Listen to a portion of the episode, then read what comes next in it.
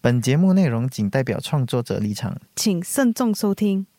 你正在收听的是原创 Shock Podcast。我是 Will，我是 Suzanne，欢迎大家继续收听《小城故事多》。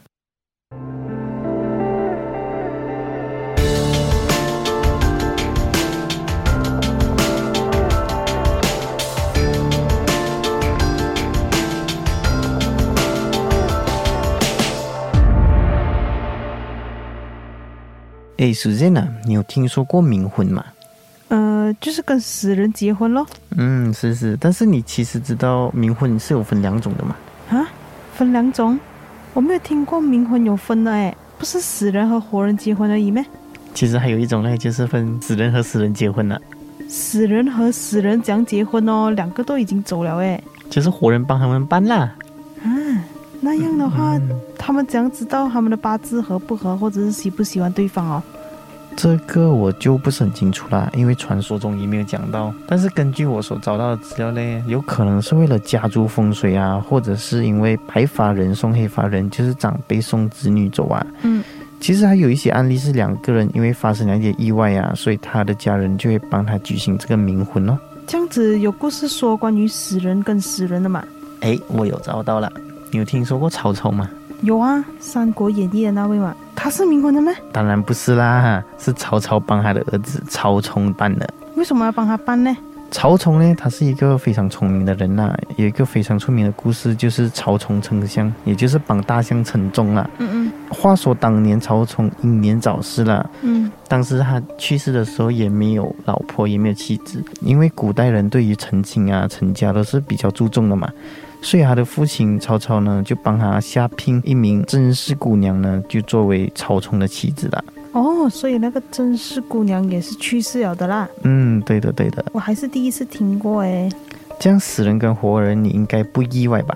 这个我很久之前在报纸上看过啦，有一个男生他意外去世了，然后他的女朋友很爱他，甚至已经怀有他的孩子，所以最后他的女朋友决定和他办婚礼啦。嗯，我在找资料的时候哦，也发现到这种案例哦，其实也是蛮多的嘞。嗯我刚才讲到的这两种呢，都是指定对象的嘛，嗯嗯，还有一种呢是等有缘人的哦。有缘人，讲讲有缘人呢？根据传说啦，以前的人如果家中女儿因为意外啊生病不幸离世哦，家长会因为心疼啊，所以就将女儿的生辰八字放入一个红包袋里面，再把红包放到路旁。嗯，当有缘人捡到的时候呢，就要把他的女儿娶回家。这也就是为什么从小到大哦，长辈都会提醒我们路上红包袋啊不要乱捡的原因了。这样子有分男或者是女的嘛？通常都是女生啊呐、为什么诶？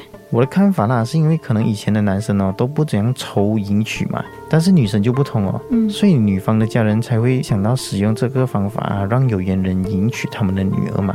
如果一个男生呢捡到红包就要对他负责，拒绝的话哦，可能会带来厄运的哦。哇，这样子真的很危险呢，还带有无赖的成分，要后悔都不能了。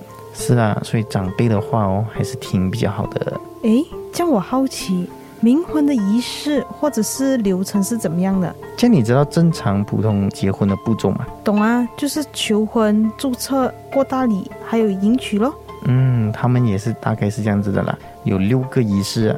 议婚就是先商议商讨婚姻，嗯然后就订婚、迎娶、拜堂、洞房跟归宁了。哇，入洞房也算啊？嗯，对的，因为冥婚其实也是很注重仪式的嘛，所以一整套流程都必须进行完才能圆满。然而，各地的冥婚仪式啊，其实都有所不同的嘞。什么意思呢？以中国来说，因为冥婚大多数都是人死了过后家属才进行安排的嘛，所以等于说这个新郎和新娘啊，在生前几乎是不认识对方的嘛。不同的地方呢，就在于中国的冥婚哦，在仪式结束过后，要把两个人的尸骨合葬。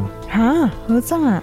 如果是一个人已经入土了的话，这样子不是要挖另外一个人出来合葬？哈哈，板奈啦！传说就是哦，会请出女方的尸骨，葬在男方的坟墓上了。啊那为什么是请女方的尸骨，而不是男方的啊尸骨？诶？嗯，因为无论是古代还是现代，都是女方加入男方的家嘛，嗯所以自然而然就是请出女方的尸骨咯。这样子，以前的人都说入土为安嘛，现在把入土的人挖出来，不是很没有礼貌吗？嗯，这个我们就无法深入探讨了，毕竟这个传说嘛。但是根据传说啦，他们的结婚步骤是需要先议婚的，所以他们应该也是会先通知入土的人，先说一声，然后再进行仪式嘛。像你讲的各地冥婚仪式有不同，这样子的话，其他地方哎，还有一个就是，比如说是在台湾呢，冥婚也被称作娶神主哦，嗯，他们需要很像一个正常的结婚仪式这样子进行啦。像我们结婚有禁忌，那么冥婚有禁忌的嘛？当然也是会有禁忌的啦。那么他们的禁忌是什么呢？根据我找到的资料呢，它是有几个禁忌的啦。第一个呢，千万不可以因为贪图红包的钱嫁妆而去乱捡红包，更加是不能随便乱踩踏这些红包了。嗯，还有就是，如果你答应了这个冥婚哦，不可以反悔，不然的话会招来厄运。然后第三个呢，死者为大，就是如果娶了这个亡生者的话，女方的孩子就要过继给男方了。比如呢，它还有一个步骤叫做过房书了，把女生的子女呢过继给男生，跟着男生的姓了。然后呢，还有就是冥婚的仪式哦，虽然简单呐、这还简单啊，都有六个步骤哎。